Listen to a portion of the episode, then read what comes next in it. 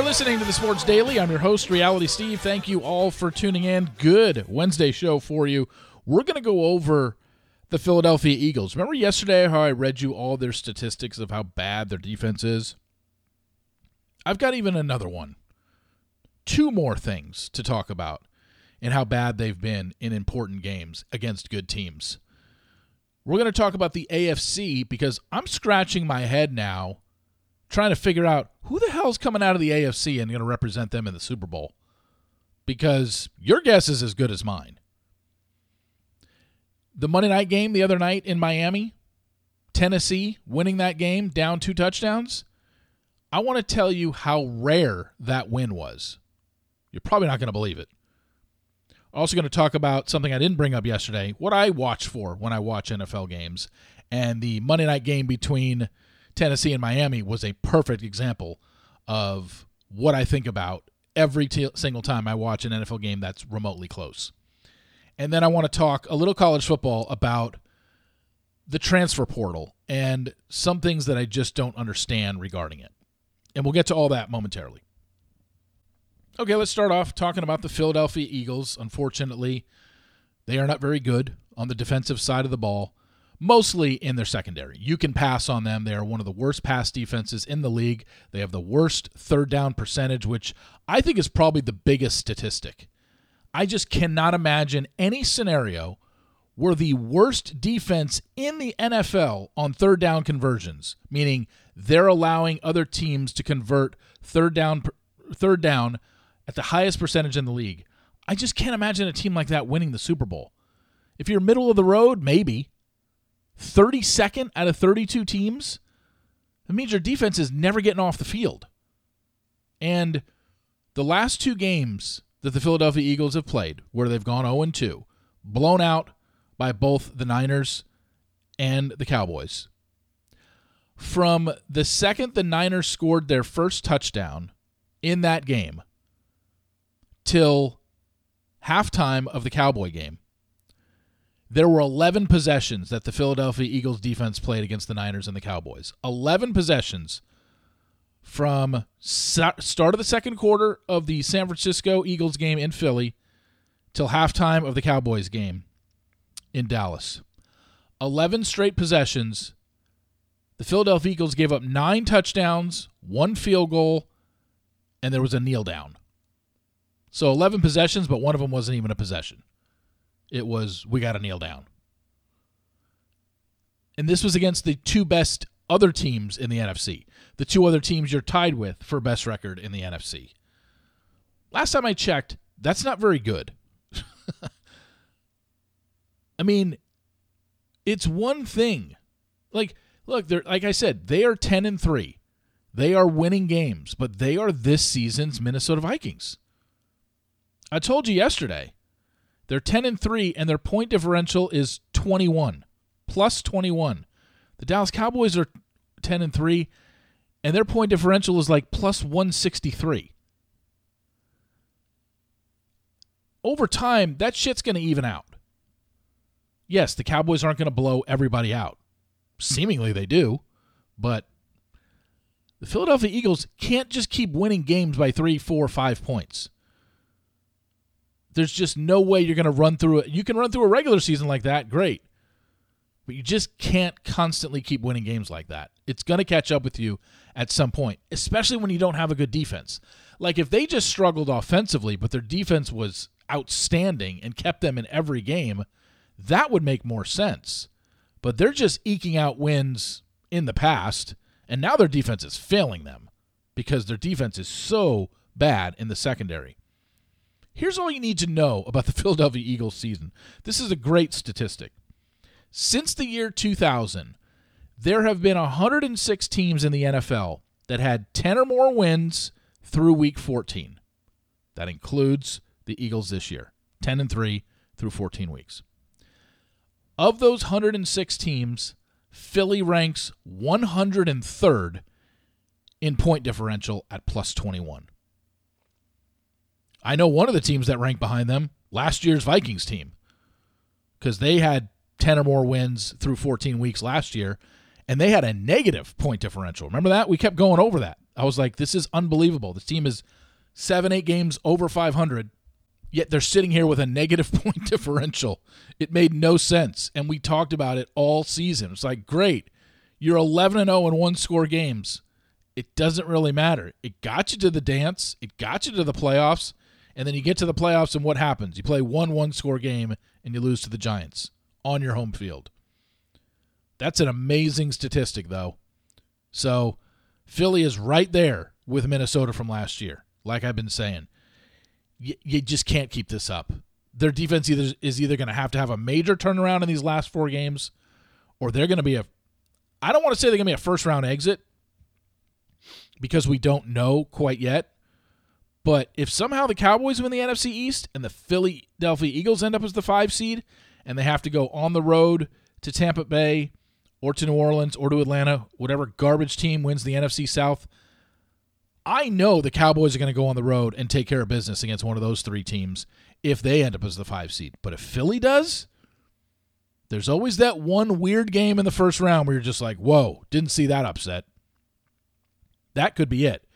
Because while Philly has a great record, they haven't played great, and they'll be the first to tell you that. Going back to Monday night, I went over yesterday basically how the end of the game played out once the Miami Dolphins went up 27 13 on Tennessee. I was like, look, four minutes and 34 seconds left. And the Tennessee Titans were down two touchdowns, and yet they won the game 28 27. Well, something happened in that game that hasn't happened in a bunch of games. So, you probably didn't know this, but teams trailing by at least 14 points with less than three minutes left in regulation were 0 and 767 since 2016. Tennessee's win made that 1 and 767. So while Tennessee took over with four and a half minutes left, they didn't get that first score until there was under three minutes left. Remember, we said they scored with, I believe, 246 left. Then they went for two. That took about five or six seconds off the clock. Two minutes and 40 seconds left, and they were down six because they went for two and got it down 27 21. But, yeah, how about that? In the last seven years, 767 times a team had a two touchdown lead with under three minutes to go, and they won every time until this past Monday night. Miami did it and got beat at home by a rookie quarterback whose team was 4 and 8. Once again, I can say this till I'm blue in the face. NFL is so ridiculous. You cannot predict shit. You just can't. You can't see that coming in a million years. But it happened. First time in 767 times in the last seven years. And that brings us to the AFC and what else is going on in the AFC. Any of you have any confidence in who's coming out of the AFC this year? You know, I want to say, you know, you look at it and you're like, well, the Ravens, they have the best record in the AFC. Do you honestly think anybody is scared of the Ravens? I believe Mark, Lamar Jackson's won one playoff game in his whole career. They haven't won a playoff game, I believe, since 2016 or 2017. Or maybe it's they've won one since then.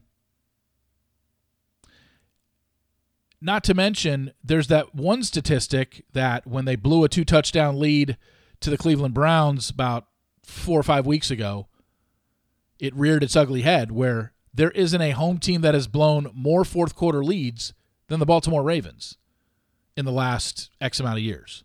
They lead the league in blown leads, including double digit leads. They blew three different double digit leads in that game to the Cleveland Browns. And that's why I got eliminated from the biggest survivor pool in all the United States. Don't think I'm not still bitter about that because I am. So yeah, they might be the one seed. They might draw a bye. And all you have to do if you get the one seed is win two home games and you're in the Super Bowl. But I'm sorry. Miami could go into Baltimore and beat them. Kansas City could go into Baltimore and beat them. Jacksonville could go into Baltimore and beat them. Hell, Cleveland's already done it. And those are the top five seeds right now in the AFC.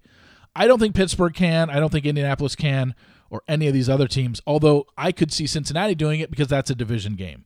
And Cincinnati, you realize Cincinnati is 0 and 4 in the division this year, yet they're 7 and 6 overall.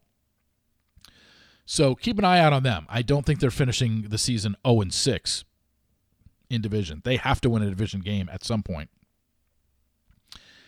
But so, I mean, not that that eliminates Baltimore, and I don't think they can win, but then you look at Miami. After what happened Monday night, do you feel confident in them running the table and winning the Super Bowl or getting to the Super Bowl out of the AFC? I mean, they've clearly showed that while they have a great offense, defense is shoddy, and they don't have a lot of experience when it comes to this. Usually, a team kind of has to pay its dues in the playoffs and get beat a few times and then like earn their medal. Miami just is not there yet. I know they got beat last year. Two didn't play. They lost in Buffalo in round one. But I, I feel like they still need to take some lumps. Jacksonville, you know, they got to the second round last year, did halfway decent, gave Kansas City a game. Could they? Yeah, but not without a healthy Trevor Lawrence. Cleveland, They've had four different quarterbacks win a game for them this year. Do we really think that Joe Flacco, who was named the starter through the end of the season, is going to win a Super Bowl with the Cleveland Browns? I don't see it. We know we can cross off Pittsburgh, whether they make the playoffs or not. Pittsburgh's not good enough to win a Super Bowl or get to the Super Bowl out of the AFC. Indianapolis, is Gardner Minshew going to go to the Super Bowl? Probably not. Houston, we don't even know the status of CJ Stroud after his concussion last week. Denver, you know, playing better. Are they a Super Bowl team? Cincinnati, with Jake Browning, they're playing good. 2 and 0 with him. Are they good enough to get there? I don't know. But honestly, the 10 and 11 seeds right now, Cincinnati and Buffalo, those are the two teams that while the if the playoffs started today, they wouldn't be in it. But if those two teams somehow sneak into the playoffs, I mean, what if Buffalo gets in as a seven seed and they play at Miami in the first week into the playoffs? A 2 7 matchup. Would any of you be surprised if Buffalo went into Miami and won? I mean, it's a divisional game. They play each other twice a year. I certainly wouldn't be. So, honestly, I'm thinking the 10 or 11 seeds in the AFC are probably your best bets. I mean, you'll definitely get some value for them. They're not going to be treated as normal six and seven seeds because Buffalo's got Josh Allen. Cincinnati's been to a Super Bowl in the last two years. But all I'm saying is Baltimore and Miami don't scare me. I don't think they scare anybody else in the AFC. And the one team I haven't brought up is the three seed right now, the Chiefs, who we know aren't nearly as good as they've been for the last five years that they've hosted the AFC Championship. This is really going to be interesting in seeing how it plays out over the last four weeks because even if someone runs the table and goes 4 0 and looks really good, I just laid out all their warts for you. They've all got warts, big ones. Way bigger warts than what you see out of the top teams in the NFC, which are San Francisco and Dallas. Philly's got some major warts but San Francisco and Dallas look to be the cream of the crop in the NFC. And I just laid out the top 11 seeds in the AFC. I mean, you could almost flip a coin. I mean, we got to see once after four next four weeks are up. All right, who finally made it in, and then kind of go from there. But man, if I'm those top teams, I do not want to see Buffalo or Cincinnati making it in as the six and seven seed. It's going to be tough for them because right now they're seeded 10th and 11th. But I'm pretty sure if Cincinnati and Buffalo run the table and go 4 0 to end the season, I would think they're both in. Mentioned this yesterday in the Open, but never got around to talking about it. However, it pertains to Monday night's game with Tennessee and Miami. And that is when I watch NFL games, or if when I watch any football game, college or pro, especially when we get to the end of a half, whether it's second quarter or fourth quarter, when we get to the end and we're and it's a relatively close game. Well, in the first half it doesn't matter. But more so, when we get to an end of a game, 5 or 6 minutes left, every single time I'm watching a game, if it's remotely close, all I start doing is the math. All I start saying is, okay, how many timeouts does the losing team have? Where are we at on time? How many scores are they behind? And anytime I'm watching a game with someone, I let them know, hey, look, they might not even care sometimes, but I always point it out. And the amazing thing is to me, I'm doing this at home from my couch. And I don't think a lot of coaches do this because every single time I do this, well, not every single time, but most of the time I do this, I don't see the coaches lining up with what you're really supposed to do in that situation. So many times I sit there and I'm like, why isn't they taking a timeout? Why aren't they stopping the clock? I mean, there's so many different scenarios that have to point the game out to you, but with the Tennessee Miami game on Monday night, everything played out exactly like the only way for Tennessee to win was for them to do exactly what they did. And they did it right. And I was surprised because most teams screw it up. They scored with 240 left, went for two. Now, that's a coach's decision. You don't have to go for two in that situation. They could have kicked the extra point and been down 27 20. The whole point was they had the ball, four minutes and a, four and a half minutes left in the game. They had um, two timeouts left in the two minute warning, and they needed two scores. So ideally, you want to score before the two minute warning without using a timeout, cut it to seven, or in their case, they decided we'll go for we'll go for two here to know what we need, either to tie or to win. And they got it, so they were only down six, and they got it before the two minute warning. So now they kicked off. Miami got the ball back with 240 and Tennessee had two timeouts and the two minute warning. So the only way they have a chance of winning this game is prevent Miami from getting a first down, get the ball back. And that's exactly what they did. Miami ran it on first down, timeout. Ran it on second down, timeout. Third down, holding penalty. So they still had the two minute warning. By the time they got the ball back, which Miami only ran 16 seconds off the clock, by the time Tennessee got the ball back, they still had over two minutes left. So they had the two minute warning and they needed a touchdown to and an extra point to win because they had cut it to six with the two point conversion on the score before. But that's the type of thing that I always look at. Not that I want to be a coach. I just think that I'm trying to think along with the game and just be like, hey, this is the way it goes. And and maybe a lot of this has to do with the fact that I bet on games. So, and I didn't bet on that game, so I didn't really care who won. But because I do bet on games, I look at the games and I'm always seeing, especially if it's close and I have the team that's up versus, or if I have the team that's trailing, what they need to do to win. And for the team that's up, I'm like, okay, if I was, if I had Miami on Monday night, I'd be like, you get one first down and the game is essentially over. Now, it all depended on what down they would have gotten a first down on, because if they would have got a first down on the first play when they took over with two minutes and 40 seconds left, then Tennessee would have called a timeout with 235 left, and then it's first and 10 for Miami. Running play, probably. Stop them, call a timeout, 235 left. Then second down, they don't have any timeouts left after that, so they get it, run it down to the two minute warning. And then third down happens five seconds for the play, 40 second clock. So in my head, I was like, okay, if Miami gets a first down on the first play from scrimmage here, the best Tennessee can do is get the ball back with no timeouts, get it back with about 105, 110 left, and they need a touchdown and no timeouts. But that's not what happened because Miami went three and out. So it's just it's just a way to look at things and you look to see if if things work out in your favor. But just something I wanted to share. I do it every single time I'm watching a game that's close and it's a one to two score game with five or six minutes left. And I did it Monday night with that with that game. And the only way for Tennessee to win was for it to play out exactly like it did. They used their timeouts perfectly. They stopped them when they needed to. And I was like, well, at least they gave themselves a chance. I didn't think that they were going to drive two different times in four and a half minutes. Like I said, it's not like they got a short field. It's not like a turnover set them up. They went, I think, 75 yards in both drives. Two 75 yard drives in under four and a half minutes. because even when they did score the second time, there was still a minute 48 left on the clock. So it really only took them two minutes and 45 seconds to do two 75 yard drives. Like, that's how bad of a loss it was for the Dolphins. They must be devastated of how poorly they played in those last four and a half minutes. They were terrible.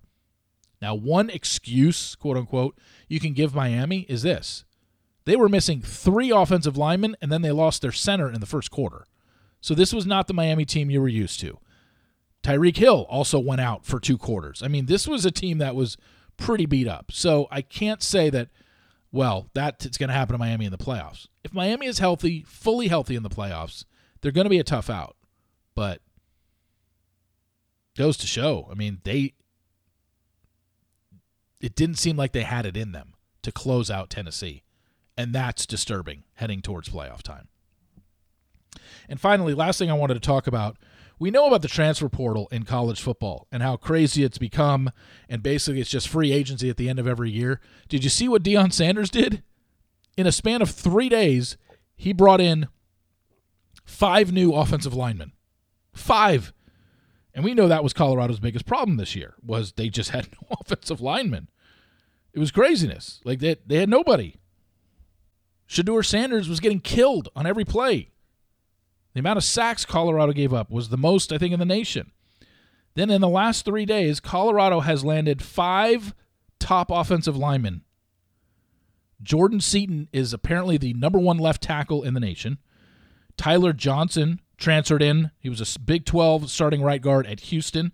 Yakiri Walker is the starting center at UConn. He transferred to Colorado. Kahlil Benson, starting right tackle at Indiana. He transferred to Colorado and Justin Mayers, an all Conference USA starting left guard at UTEP. Now, as much as I love college football, I don't have a fucking clue how good these guys are.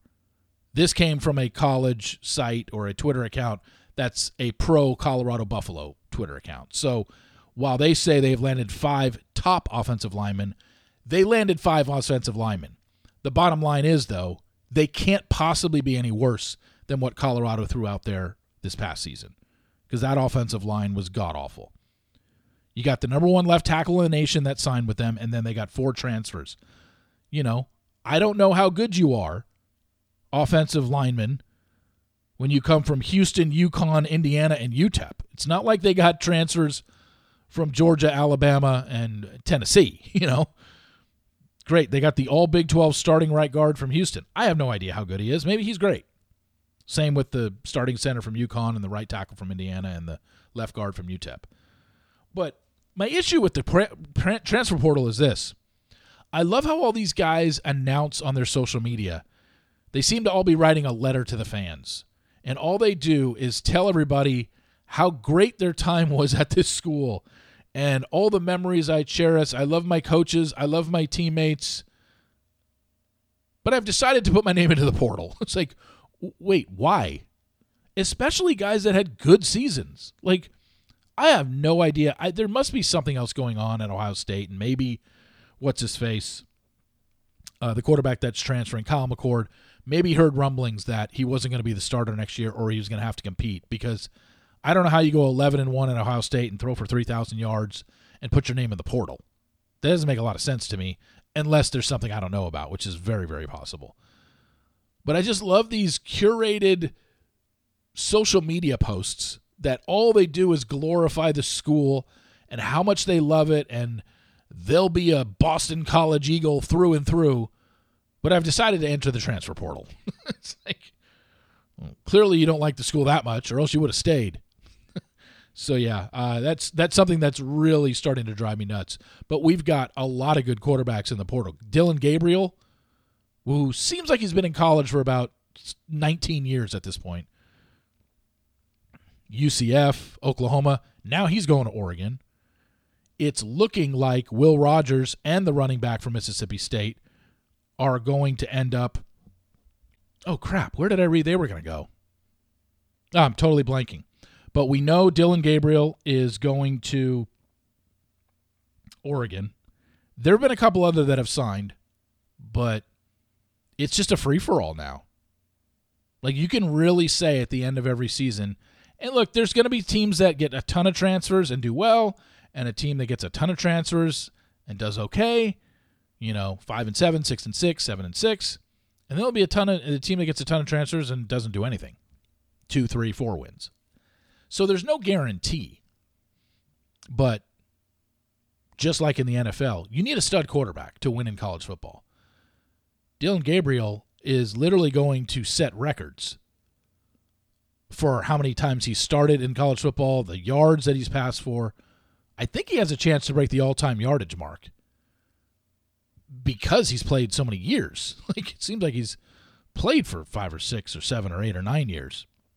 But yeah, he's going to Oregon. There's a couple other that have definitely signed and I'm blanking on right now. Kyle McCord hasn't signed yet, but I think he's visiting Nebraska.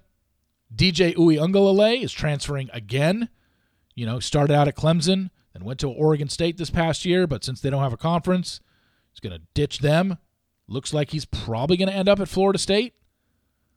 So that's going to be a big quarterback change. And there's just a lot going on. Oh, the kid from um, Miami, Alex Van Dyke. He's going to Wisconsin, right? I think I saw that.